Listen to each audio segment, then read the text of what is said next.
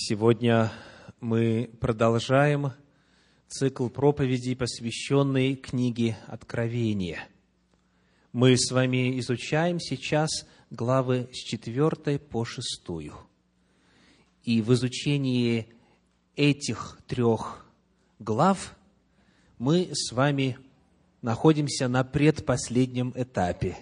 Сегодня предпоследняя проповедь по указанным главам книги Откровения. Я хочу напомнить о том, что исследование этой книги происходит в Центре Духовного Просвещения в двух форматах.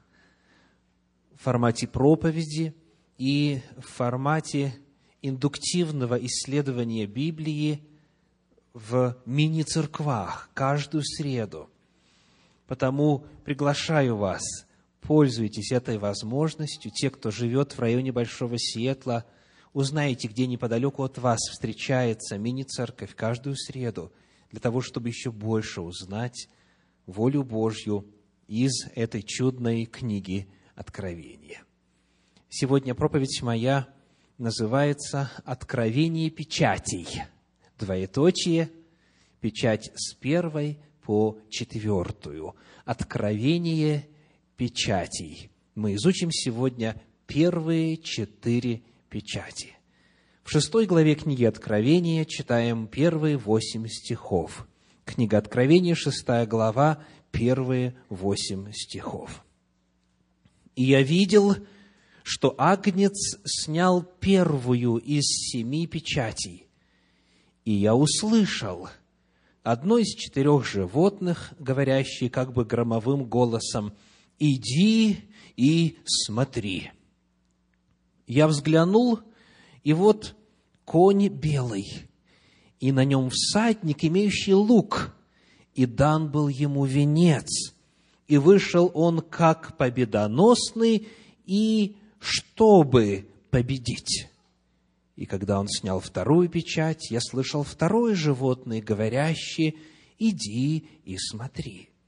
И вышел другой конь, рыжий, и сидящему на нем было дано взять мир с земли, и чтобы убивали друг друга, и дан ему большой меч. И когда он снял третью печать, я слышал третье животное, говорящее, «Иди и смотри».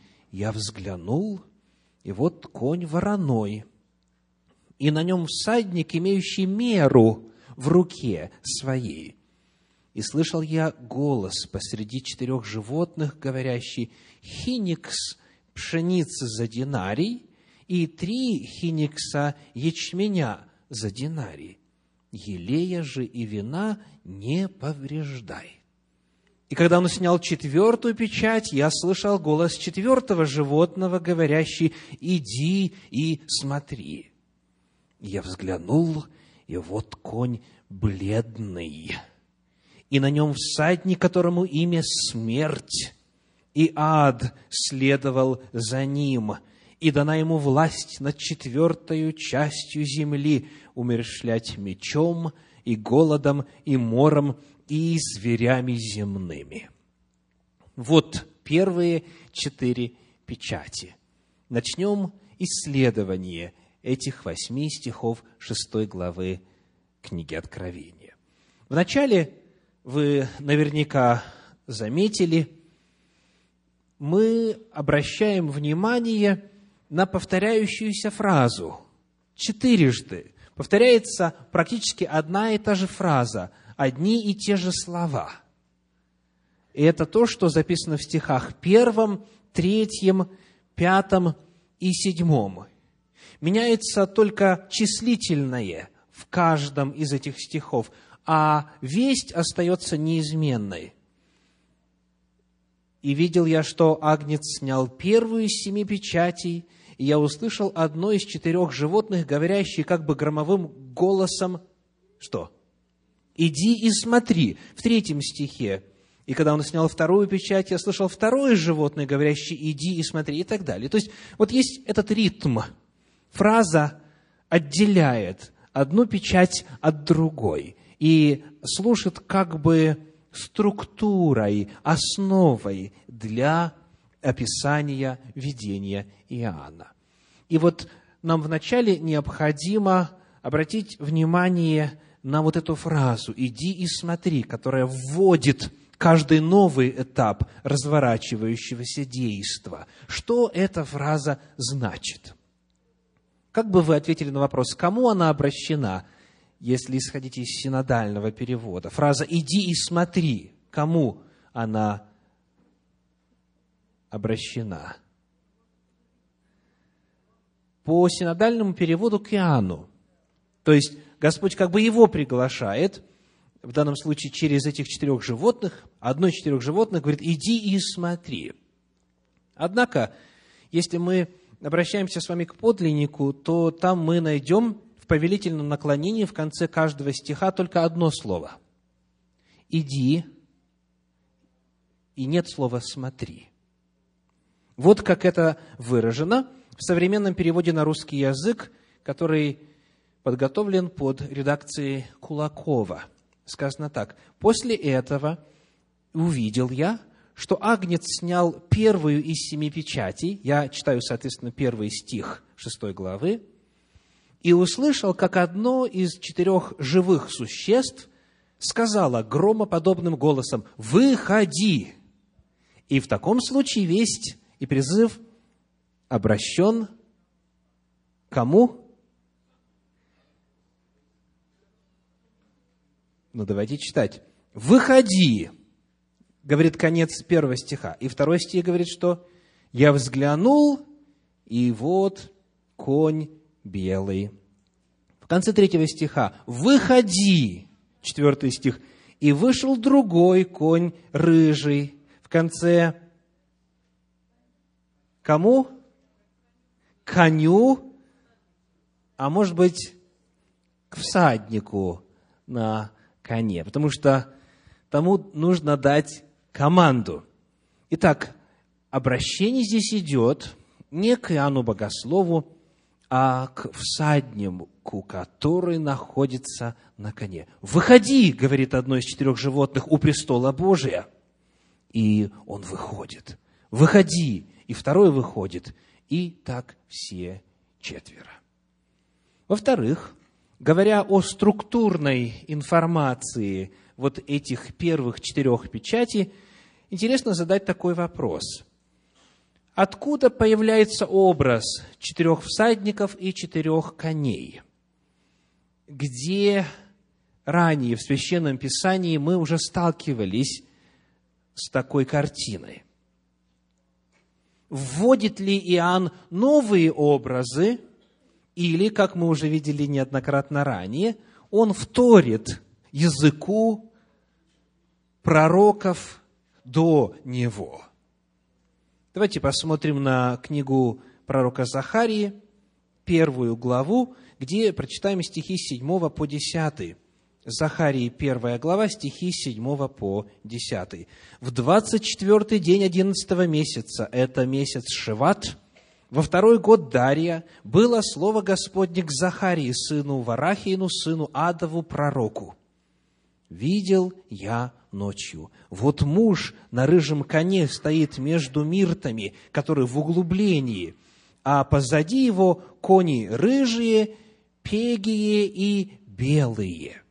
И сказал я, кто они, господин мой? И сказал мне ангел, говоривший со мною, я покажу тебе, кто они. И отвечал муж, который стоял между миртами, и сказал, это те, которых Господь послал обойти землю. У пророка Захарии в шестой главе, в первых пяти стихах, также встречаются схожие образы. Шестая глава, первые пять стихов. «И опять поднял я глаза мои и вижу. Вот четыре колесницы выходят из ущелья, между двумя горами. И горы те были горы медные. В первой колеснице кони рыжие, а во второй колеснице кони вороные, в третьей колеснице кони белые, а в четвертой колеснице кони пегие сильные. И, начав речь, я сказал ангелу, говорившему со мною, что это, господин мой? И отвечал ангел и сказал мне, это выходят четыре духа небесных, которые предстоят пред Господом всей земли. Вновь мы находим, следовательно, что книга Откровения написана не новым языком, не какими-то непонятными, незнакомыми символами и образами. Она вторит всему священному писанию до этого. Иоанн использует образы, символы, которые были знакомы читателю Слова Божия еще из ветхозаветной эпохи. Мы вновь обнаруживаем, что понять книгу Откровения – можно только лишь во свете всей Библии. Вся она насыщена, вся она наполнена ссылками, цитатами, аллюзиями на Танах, на пророческие писания от книги Бытия до книги пророка Малахии. Будем помнить об этом важном принципе истолкования. Библию можно понять только во свете всей Библии. Итак, теперь непосредственно к этим четырем коням и всадникам, которые изображены на них в шестой главе книги Откровения. Читаем о первом, шестая глава, первые два стиха снова. «И я видел, что ангел, что агнец снял первую из семи печатей, и я услышал одно из четырех животных, говорящее как бы громовым голосом, что говорил «Выходи!». Я взглянул, и вот конь белый, и на нем всадник, имеющий лук, и дан был ему венец. И вышел он как победоносный, и чтобы победить. Вот описание первой печати. Давайте вспомним, каким должен быть наш подход к истолкованию этих семи печатей. Мы говорили об этом в проповеди, которая называлась «Откровение истинного Писания». Откровение вот этой небесной книги, свитка в деснице сидящего на престоле. Для этого я повторю вывод, к которому мы пришли, и прочитаю из книги исследователя, доктора богословия Жака Дюкана – книги, которая называется Secrets of Revelation, страница 59. Видение семи печатей движется параллельно видению о семи посланиях. Они передают ту же историю, но с другим акцентом. В то время как семь посланий осуждали ереси семи церквей – семь печатей осуждают их угнетение, насилие и преследование. Мы выяснили с вами, что вести семи церквам покрывают историю от первого века нашей эры и до самого конца. Лаудикия, народ суда, до пришествия Иисуса Христа. Вся история христианства представлена в этих семи вестях. Это семь периодов истории. И вот мы подходим с вами к семи печатям, и отчет ведется вновь с какого момента? Что описано в 4 и 5 главах книги Откровения? Агнец, закланный, возвращается в небесные просторы, получает власть, силу и славу, становится священником – и это, соответственно, время какое? Вновь 31 век нашей эры. То есть, вводная картина, 4 и 5 глава, снова возвращает нас к первому веку нашей эры. И впереди у нас очередная семерка, которая приведет нас ко времени конца. Семь – это число полноты. Семь – это число, в данном случае, полноты времени. Потому семь печатей как и говорит Жак Дюкана, они идут параллельно семи церквам, рассматривают те же самые семь периодов, но смотрят на историю под другим углом зрения. Они смотрят на нее точно так же, как ранее нам уже предложил смотреть пророк Даниил. Помните ли вы, что во второй главе книги пророка Даниила указано? Видение истукана, который состоит из разных металлов. Золото, серебро, медь, железо и железо, смешанное с глиной. Это история от VI века до нашей эры и вплоть до конца. Вавилон, Медоперсия, Греция, Рим и разделение Рима. И вот мы подходим к седьмой главе, что же мы видим? Зверей и их. Сколько? Четыре. А у четвертого десять рогов. И снова царство разделяется. То есть у нас Вавилон, Медоперсия, Греция, Рим, разделение Рима, и история вновь заканчивается где? В самом конце Царствием Божьим. Вопрос, для чего Даниилу нужно было показывать ту же самую историю, тот же самый промежуток времени в таких двух разных символах? Металлы, какие-то гибридные звери. А когда мы открываем следующую восьмую главу, там тот же самый промежуток времени представлен уже в других символах, уже в символах жертвенных животных. Та же самая история, но уже под другим углом зрения. Что получается? Параллельные пророческие цепи.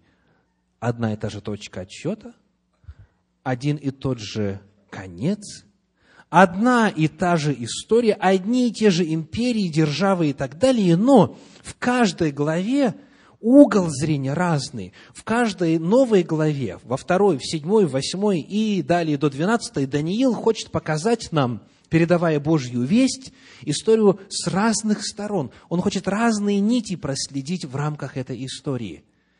И потому неудивительно, что когда мы доходим до книги Откровения, мы встречаем тот же самый подход. Семь церквей и семь печатей – это не разная история. Это все та же самая история от первого века до конца. Разница заключается в том, что Господь показывает нам эту историю с разных точек зрения.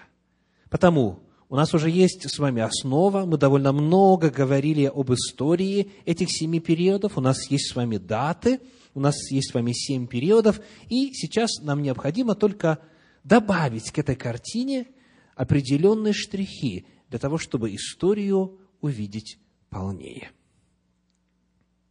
Белый конь и всадник на нем.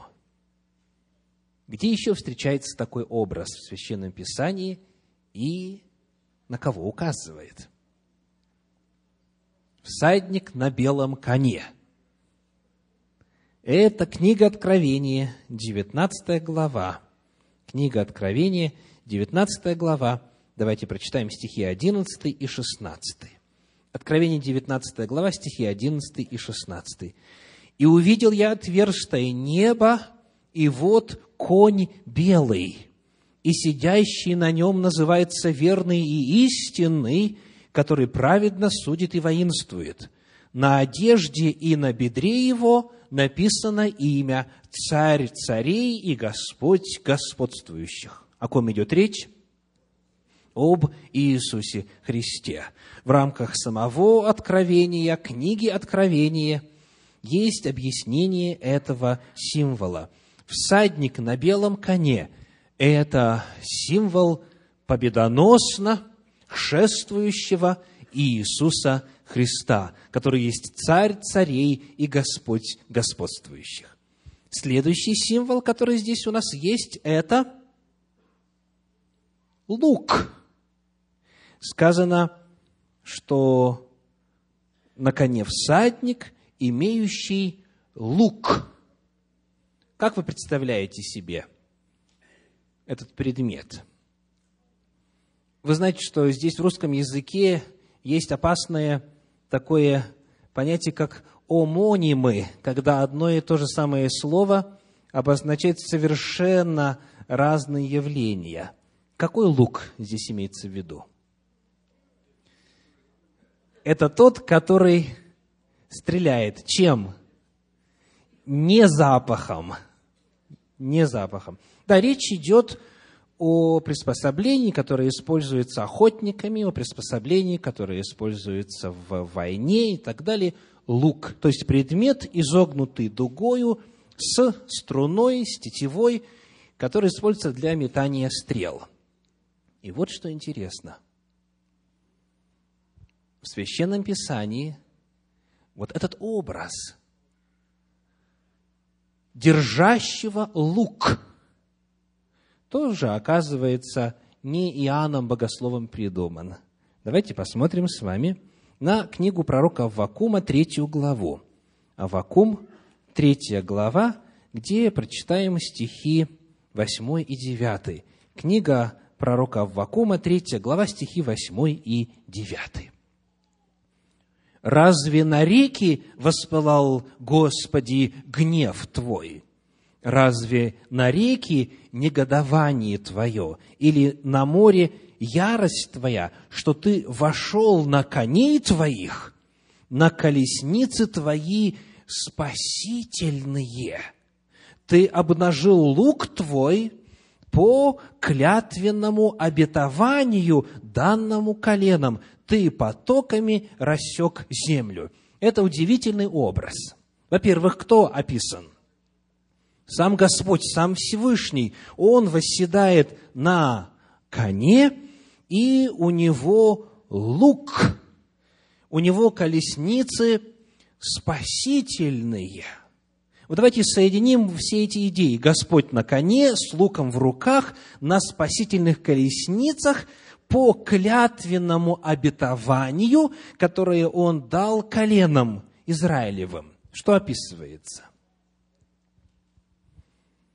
Этот лук каким-то образом связан с клятвенным обетованием, данным Израилю, то есть с заветом Бога с Израилем.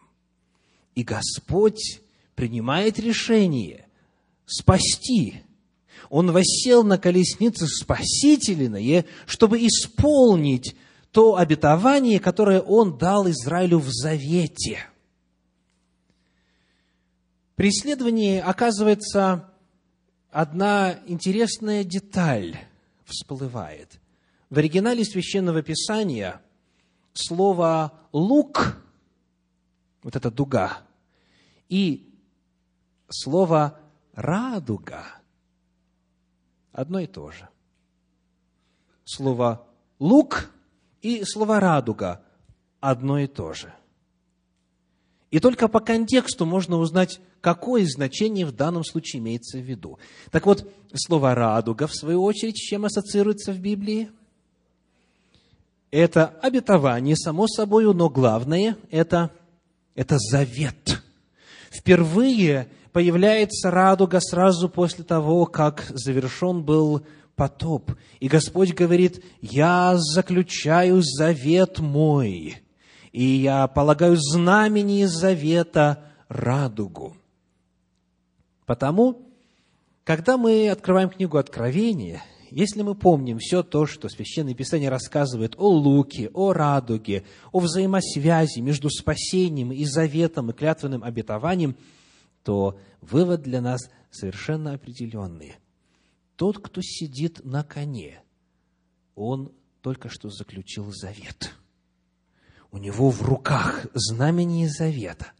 И он явился для своей спасительной миссии. Он восел на колесницы спасительные, он сел на коня для того, чтобы исполнить клятвенное обетование, данное в рамках завета. Описывается самое начало истории христианства, когда завет, Новый Завет только что был заключен во исполнение клятвенного обетования, данного коленом Израилевым, во исполнение всего того, что Господь своим рабам-пророкам открыл в Танахе, в книгах Священного Писания до первого века. Итак, конь белый, сидящий на нем, указывает на Иисуса Христа. Лук указывает на завет, который заключен, и обетование, которое исполняется. Дальше еще какой символ у нас? Венец. Венец в подлиннике, в греческом, есть два разных слова, которые могут быть переведены как «венец». И в данном случае используется слово «стефанос», которое означает «венок». Венок именно из цветов, листьев, трав и так далее. Венок – это термин, который использовался в то время для обозначения вот того лаврового венка, который возлагают на голову спортсменам, которые победили, или же полководцам, которые возвращаются с битвы в триумфальном шествии.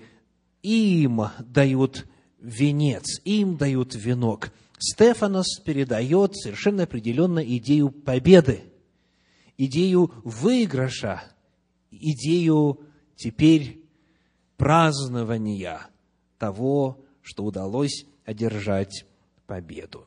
Итак, вот это главные символы в первой печати. Конь белый, сидящий на нем, лук и венец. И в рамках самого видения о первой печати предлагается и определенного рода объяснение. И объяснение звучит так. Сказано, он вышел как победоносный и чтобы победить. То есть, даже если бы мы не помнили все, о чем Священное Писание нам рассказывает, используя указанные символы, то вот оно объяснение. Этот всадник, он победоносный и чтобы победить. Но вот здесь есть одна интересная деталь. Обратите внимание, пожалуйста, на то, как у вас в Библии выглядит слово «как». Слово «как» у вас выделено курсивом, его нет в оригинале. Он не как победоносный, он победоносный. То есть, он победитель, он победитель и вышел, чтобы дальше побеждать. Вот какая идея передается. Победа уже одержана. Теперь ее нужно распространить, расширить и обеспечить повсюду уже одержанную победу. И вот здесь сразу же вспоминается из второго послания Коринфянам, из второй главы 14 стих – 2 Коринфянам, 2 глава, 14 стих. «Но благодарение Богу, который всегда дает нам торжествовать во Христе, и благоухание и познание о себе распространяет нами на всяком месте». Это очень интересное место Священного Писания, которое как раз-таки содержит вот этот образ. Благодарение Богу, который дает нам всегда, что дальше – торжествовать. Торжествовать. Если вы смотрите на экран сейчас и видите один из англоязычных переводов, то там вы находите слово triumph. Triumph, триумф. И давайте послушаем теперь, как этот стих звучит в современном русском переводе. «Но будем благодарны Богу, который делает возможным для нас во Христе – постоянное участие наше в Его триумфальном шествии и через нас распространяет благоухание и познание о себе, где бы мы ни были. Глагол, который используется в подлиннике, глагол, который у нас переведен как «торжествовать», на самом деле означает участвовать в триумфальном шествии по Виа Сакра в Риме, по дороге, которая использовалась для специальных торжеств. ехал полководец-победитель. И с ним войско его, и покоренные цари, и все трофеи. Вот что описывает этот глагол. Это торжественное шествие, триумфальное шествие победителя. Вот такая картина рисуется для описания первого века нашей эры, первого периода истории. Иисус Христос победил, и Он, будучи победителем, выходит, выступает на белом коне. И Священное Писание говорит, Он нам дает возможность идти в этом триумфальном шествии. Мы с Ним торжествуем, мы с Ним разделяем вот эту победу. Мы идем с Ним как победители, одержавшие победу над врагом. Очень интересно об этом первом этапе раскрытия семи печатей пишет архимандрит Иануарий. Он в своем комментарии говорит, именно так христологически толковалась эта фигура, имеется в виду фигура всадника на белом коне, начиная со святого Иринея Леонского, который в книге «Против ересей» именно так истолковал этот символ – Основная причина такого толкования в том, что Иисус Христос в 19 главе книги Откровения, в 11 стихе появляется на белом коне. Другой вариант толкования первого всадника – победоносное возвещение Евангелия. Так у святого Андрея Кисарийского в VI-VII веке с опорой на 13 главу Евангелия от Марка, 10 стих. Давайте прочитаем. Марка, 13 глава, 10 стих говорит, 13, 10. «И во всех народах прежде должно быть проповедано Евангелие». Итак, Иисус Христос одержал победу, Он идет в триумфальном шествии, Церковь Христова за Ним следует, и Он победитель, и чтобы победить. Цель заключается в том, чтобы вот этим спасением, этой вестью благой, охватить всю землю и победить и одолеть силы зла. Вот такое славное начало у Церкви Божьей. Вот такое начало у семи печатей. И период этот простирается с 31 года нашей эры до сотого года, с 31 до конца первого века нашей эры. То есть это так называемая апостольская эпоха.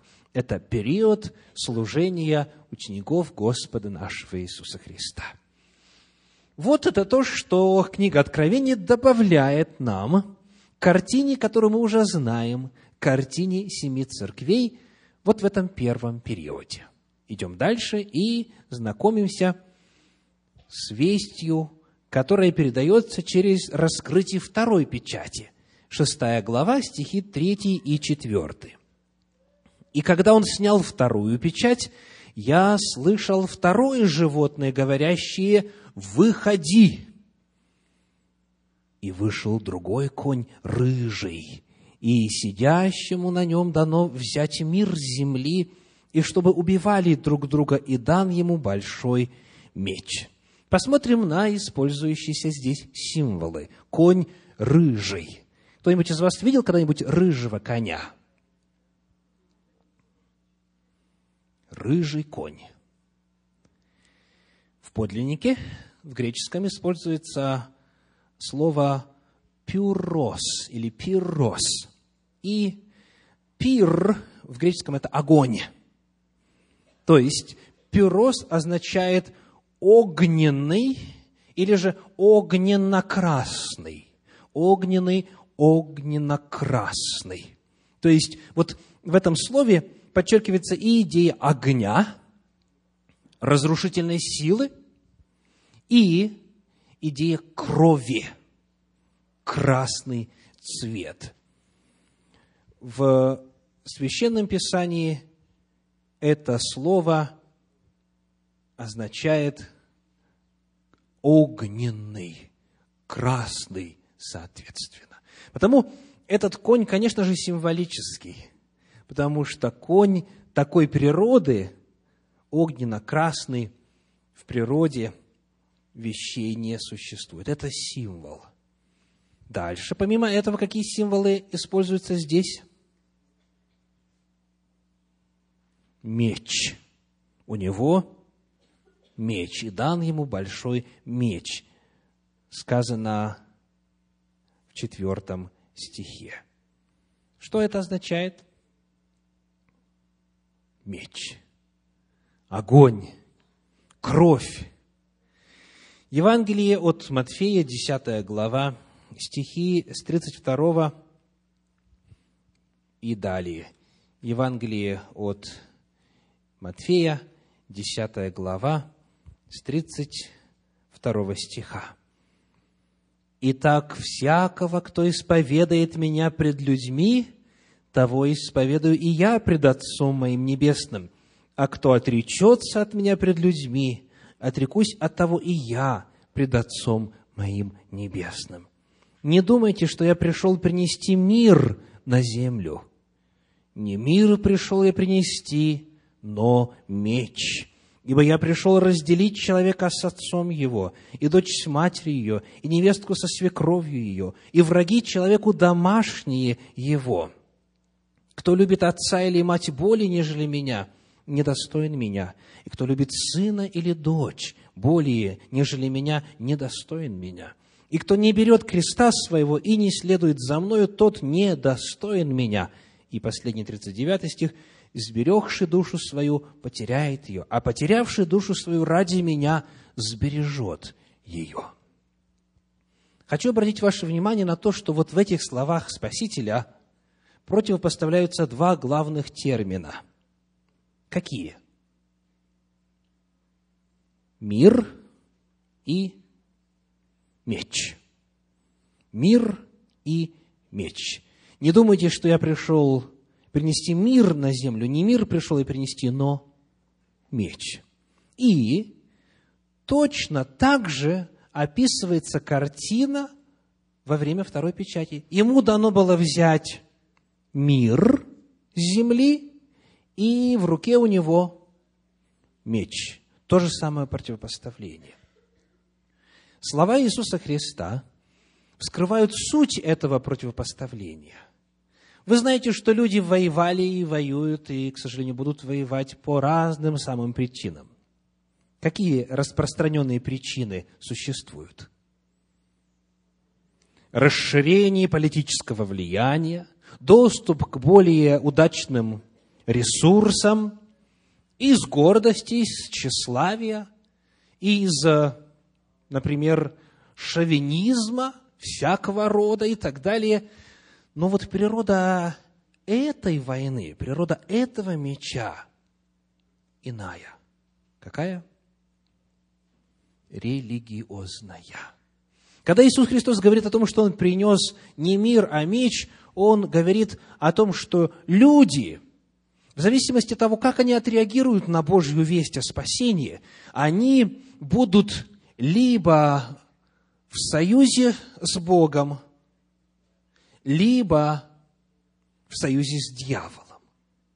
Нет нейтралитета здесь, потому что война началась еще на небе, она до сих пор продолжается. Всякий, кто исповедует имя Мое, говорит Иисус Христос, всякий, кто берет крест свой, кто идет за мной, он должен быть готовым к тому, что ему не избежать меча, ему не избежать проблем в семье, с родителями, с детьми, с родственниками.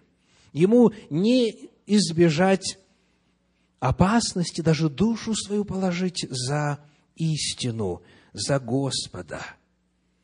Меч, о котором идет здесь речь, это меч и преследование, и огонь, и резня, и кровь по причине вопросов истины.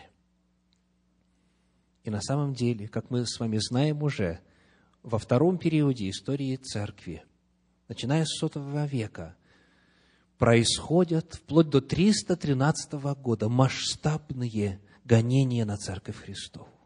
Происходят масштабные преследования, и верующие своей кровью запечатляют свою верность Господу. Слово, которое они провозглашают, вызывает неприятие, противление и разделение – Таким образом, второй этот период, он охарактеризован преследованием тех, кто стоит твердо на позициях Божьей истины. преследованием верующих. Это не просто военные конфликты, это религиозно обусловленные преследования. Помимо этого, конечно же, в течение этого периода времени, с 100 по 313, проходило и много междоусобиц в Римской империи. Это была заря, которая привела в конечном итоге к эпохе разделения Римской империи и исчезновения Западной Римской империи вообще. Вот этот период, он охарактеризован войной, пожарами, пролитием крови. Итак, мы посмотрели на символы, которые используются, огненно-красный конь, на меч, который ему дан, и в объяснении самой книги Откровения сказано, ему дано взять мир с земли, и чтобы убивали друг друга. То есть, объяснение предлагается в рамках этого самого Откровения. Это период с 100 по 313 год нашей эры. Дальше, следующий период, третий по счету, читаем в шестой главе книги Откровения стихи 5 и 6. Откровение 6 глава, стихи 5 и 6. «И когда он снял третью печать, я слышал третье животное, говорящее, «Выходи!» Я взглянул, и вот конь вороной, и на нем всадник, имеющий меру в руке своей. И слышал я голос посреди четырех животных, говорящий, «Хиникс пшеницы за динарий, и три хиникса ячменя за динарий» елея же и вина не повреждай. После 313 года начинается следующий этап развития истории, и в том числе Церкви Божьей. Давайте посмотрим на главные символы. Первый здесь – это мера. Что-то такое мера. Весы. Дословно весы. У этого всадника весы. И когда появляется понятие весов, это сразу же, тут же появляется какое понятие? Правосудие еще. Ну, давайте поможем сами себе из Слова Божьего освежим в памяти символы, которые Библия использует. Книга Левит, 26 глава, 26 стих. Левит, 26 глава, стих 26. Читаем. Левит 26, 26.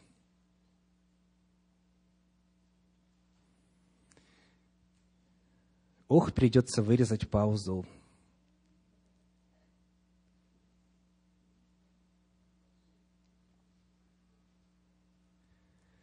Хлеб, подкрепляющий человека, истреблю у вас десять женщин будут печь хлеб ваш в одной печи и будут отдавать хлеб ваш весом. Вы будете есть и не будете сыты. Итак, весы – мера, и звучит голос «Хиникс пшеницы за динарий». Повторяются образы и символы Пятикнижья. Еще одно место – это книга пророка Иезекииля, 4 глава, 16 стих. Иезекииля, 4 глава, 16 стих говорит. «И сказал мне, Сын человеческий, вот я сокрушу в Иерусалиме опору хлебную, и будут есть хлеб весом, и в печали, и воду будут пить мерою и в унынии. Весы – это символ нормирования продуктов питания. Речь идет о том, что вот в эпоху этой третьей печати недостаток испытывается в хлебе. Вот главное значение этого символа. Что же означает хлеб в символизме Слова Божия? Хлеб – это Слово Божие обильны высказывания Священного Писания на эту тему, мы сократим время, не будем их читать. Хлеб – это Слово Божие. Дальше у нас идет еще один символ. Какой? Елей. елей. Елей – это символ Духа Святого. Мы об этом говорили уже в этом цикле проповедей. Елей – символ Духа Святого. Вино – еще один символ чего? Вино – символ крови. Это Евангелие от Матфея, 26 глава, стихи 27 по 29. Матфея, 26 глава, стихи с 27 по 29. «И, взяв чашу и благодарив, подал им и сказал, «Пейте из нее все, ибо сие есть кровь моя нового завета, за многих изливаемая во оставление грехов. Сказываю же вам, что отныне не буду пить от плода сего виноградного до того дня, когда буду пить с вами новое вино в царстве Отца моего. Итак, хлеб – это Слово Божие, елей – символ Святого Духа, вино – это кровь завета, Нового Завета. Давайте посмотрим, как в самой же книге Откровения, в шестом стихе шестой главы объясняется суть вот этих символов, как они взаимосвязаны друг с другом. Сказано так. «Елея же и вина не повреждай». О хлебе сказано «хиникс пшеницы за динарий и три хиникса ячменя за динарий, елея же и вина не повреждай». То есть у нас идет противопоставление. Вот с зерном, с пшеницей и ячменем такая ситуация – а елея и вина не повреждай. То есть, что здесь самим фактом противопоставления сообщается о хлебе? Хлеб поврежден. Елей и вино не повреждено, а хлеб поврежден. В каком смысле? Давайте разбираться. Очень интересно посмотреть на единицы измерения, которые здесь предложены. В Библии у вас есть сносочки, которые объясняют, что хиникс – это малая хлебная мера. Хиникс – это мера. Ну, а динарий – это монета, которая соответствует дневной плате неквалифицированного труда. То есть, вот рабочая сила. Скажем так, средняя заработная плата рабочих в то время. Итак, что это значило на языке первого века, когда Иоанн правил эти послания семи церквам, и когда они услышали такие цены, хиникс пшеницы, малая мера пшеницы за динарий, то есть целый день надо работать, чтобы заработать вот столечко, и три хиникса ячменя за динарий, а ячмень – это зерновое гораздо меньше стоившие в то время, то что из всего этого они уразумели, адресаты книги Откровения? У нас, слава Богу, есть возможность это оценить, потому что сохранилось сообщение Цицерона о нормальной цене на эти продукты, то есть сообщение той эпохи, того периода – и цена была такая в то время. За динарий можно было купить 12 хиниксов пшеницы и 24 хиникса ячменя за динарий. Вот это были цены. Это все равно, что в Советском Союзе, когда хлеб стоил, ну, скажем, 20 копеек, 16, 20 в зависимости от сорта, пышности и так далее, сказать, что теперь он стоит, умножим на 12. 20 на 12, сколько получается? 2,40. Правильно мы посчитали? Я надеюсь на математиков в зале – вот когда хлеб стоит 20 копеек, говорят, что это 2,40. А человек только 2,40 в день зарабатывает. Вот в рамках этих условий. То есть, какая картина рисуется? голод. Рисуется картина голода. То есть, это, конечно же, не крайняя ситуация, потому что все равно можно что-то купить, но цены в 12 раз выше. Потому те, кто читал книгу Откровения в первом веке, они понимали, что Слово Божие хочет нарисовать здесь картину крайней степени недостатка в хлебе. Но елей и вино не повреждено. И это очень хорошо соответствует культурным историческим особенностям Малой Азии, куда Иоанн направил свое послание. Дело в том, что в Малой Азии производилось очень много елея, то есть оливкового масла, и очень много вина. А зерно, напротив, импортировалось, ввозилось из-за границы. И потому, когда начинается война, когда у нас огонь перед этим, да, когда у нас кровь проливается, вот теперь в следующем периоде, когда военные действия продолжаются, когда идут преследования, то тогда перекрыты все пути. И все, что на месте производится, этого в избытке, и даже больше, чем надо. А вот все, что ввозят, на это сразу же подскакивает цена. Вот какая картина нарисована. Ну и теперь, что же это значит? Хлеб – это Слово Божие. Хлеб – это Слово Божие. Господь здесь рисует для нас катастрофический недостаток Слова Божия. Слово Божье с трудом можно найти. Слово Божье с трудом хватит, чтобы накормить человека. А, как правило, в то время работник один, и он всю семью кормит. Это тот, кто ответственен за семью, глава семьи, жена дома с детками и так далее, на нем вся ответственность.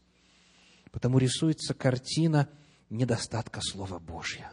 Это то, что очень ярко описано в восьмой главе книги пророка Амоса в стихах с 11 по 14. Восьмая глава, стихи с 11 по 14. Тот же самый образ. «Вот наступают дни, — говорит Господь, когда я пошлю на землю голод, не голод хлеба и не жажду воды, но жажду слышания слов Господних. И будут ходить от моря до моря и скитаться от севера к востоку, ища Слово Господне, и не найдут его. В тот день истаивать будут от жажды красивые девы и юноши, которые клянутся грехом самарийским и говорят, «Жив Бог твой дан, и жив путь в Версавию, они падут и уже не встанут. Вот эта ситуация, которая здесь описана, она в течение истории Земли повторялась более одного раза.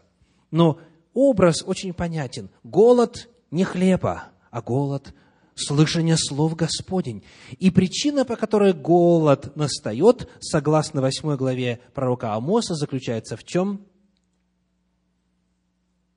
Язычество проникло в народ Божий. Сказано, это будут говорить те, которые клянутся грехом самарийским и говорят, жив Бог твой дан. Кто помнит, что это за Бог такой? Это один из тельцов, которые были установлены после разделения царства во времена после смерти Соломона. Один был в Дании поставлен, один где? В Вифиле, и перед нами таким образом описание результатов язычества. Слова Божьего нет, вместо этого процветает язычество. Вот, к сожалению, что происходило в период с 313 года по 538. Это третий период истории христианства с 313 по 538. Как пишет в своем комментарии на книгу Откровения Ростислав Волкославский на странице 213, Слово Божье стало большой редкостью, начиная с IV века и далее, в связи с падением грамотности в начале средних веков. Следующая за это эпоха породила духовный голод, продлившийся долгие века в христианском мире. Хлеб символизирует книгу Божью, редкие экземпляры, которые на заре книгопечатания стоили целое состояние. Не было, не было Слова Божия. Голод начался в ту эпоху, когда вместо Слова Божия церковные иерархи начинают принимать заповеди человеческие, возводить их в ранг канонов, принимаемых на всевозможных соборах в разных местах. Но Слово Божье остается. Его мало, но оно есть. Его можно найти, если понимаешь его ценности, готов заплатить в 12 раз больше. И такие дети Божьи всегда были. А почему же сказано «елея и вина не повреждай»? Елей – это Дух Святой. Можно ли как-то повредить Духу Святому? Дух Святой продолжал действовать в сознании, разуме и жизни людей. Он продолжал использовать то малое Слово Божье, которое было в наличии, чтобы пробуждать совесть. Дух Святой продолжал напрямую посылать откровения. А вино, кровь Иисуса Христа, кровь Завета, она по-прежнему могла действовать. И Господь по-прежнему оставался в завете со своим народом – он по-прежнему спасал людей, даже в тот мрачный период. Вот это главные элементы вести третьей печати. И, наконец, четвертая печать, книга Откровения, шестая глава, стихи седьмой и восьмой. Шестая глава, стихи седьмой и восьмой. «И когда он снял четвертую печать, я слышал голос четвертого животного, говорящий, «Выходи». И я взглянул, и вот конь бледный, и на нем всадник, которому имя смерть. И ад следовал за ним, и дана ему власть на четвертую частью земли, умершлять мечом, и голодом, и мором, и зверями земными. Мы видим, что с каждой эпохой ситуация все усугубляется, все хуже жить становится. Посмотрим на главные символы. Конь у нас здесь какого цвета? бледный, конь бледный.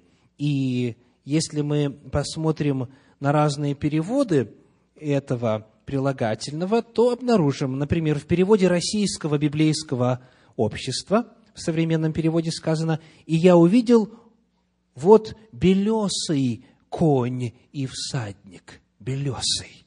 А в переводе Кулакова сказано, «Я взглянул и вижу, вот конь мертвенно-бледный, и на нем всадник.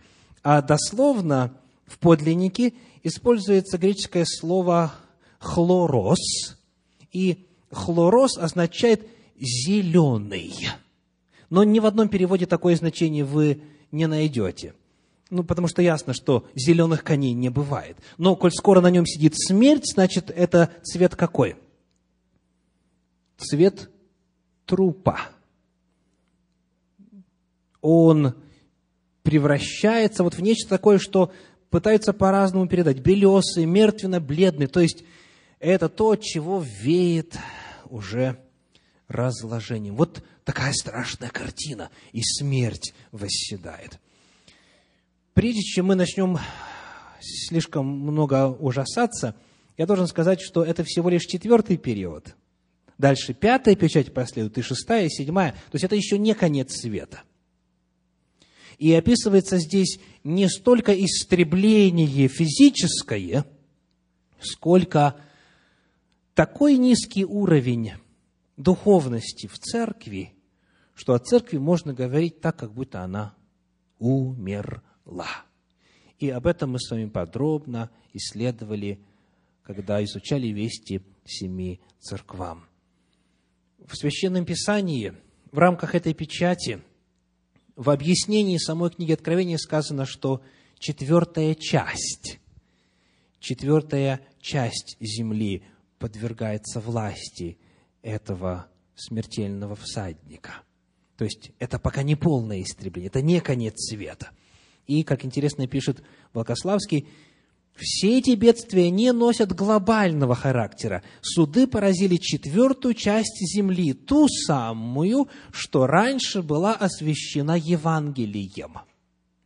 Если у вас сохранились представления о карте земного шара, попытайтесь соотнести их со своим знанием о степени распространения христианства на ту пору и теперь а, поделить это все дело на одну четвертую и посмотреть, что получится. То есть это наказание не просто людям в целом, а это наказание тем, кто знает, кто просвещен, кто получил эту благую весть о спасении. Мечом и голодом, и мором, и зверями земными. Если мы смотрим на эту ситуацию вот так вот просто в буквальном плане, не заботясь о символизме – то и этого уже достаточно, чтобы увидеть точность пророчества. Вот в этом периоде с 538 года до 1517 года были ли в Европе, были ли там, на территории Священной Римской империи, меч, голод, мор, звери земные? Вот просто хотя бы маленький пример статистики. В XIII веке Европа была густо населенной – насчитывалось 73 миллиона человек в XIII веке. В XIV веке Европа опустела. Осталось всего 45 миллионов человек. Из-за чего? Чума, мор, эпидемии, междуусобицы и так далее, и так далее. Целые города вымирали, и звери в них поселялись. То есть, когда мы смотрим на буквальную канву этого пророчества, оно точно соответствует именно этому периоду. Но самое страшное, что не это главная весть. Главная весть – это то, что церковь умерла. То есть в этом периоде истина Божья настолько была в забвении, в этом периоде настолько много язычников вошло в церковь, в этом периоде настолько Слово Божье стало – малодоступным, что в результате голода наступила духовная смерть. Духовная смерть. Вот это мрачное средневековье. Так его и называют. Темное, мрачное средневековье с 539 по 1517 год. Итак, мы с вами сделали обзор четырех печатей из шестой главы книги Откровения – и, конечно же, нота, на которой мы закончили свое исследование, мало воодушевляет. Да? Давайте помнить, что сказано в самом начале.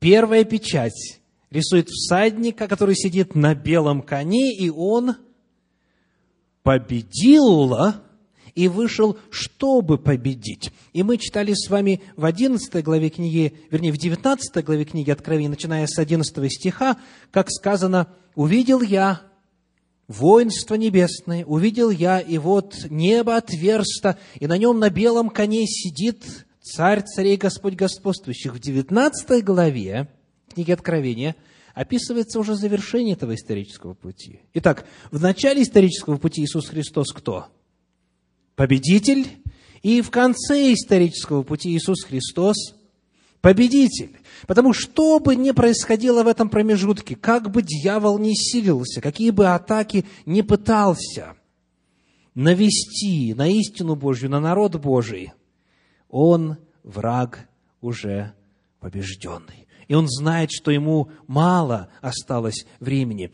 Священное Писание вот этими образами – вселяет в нас уверенность в том, что несмотря на все дьявольские атаки, победа за Иисусом Христом. И потому, если вы с Ним, если вы идете в этом триумфальном шествии, значит, победа вам обеспечена.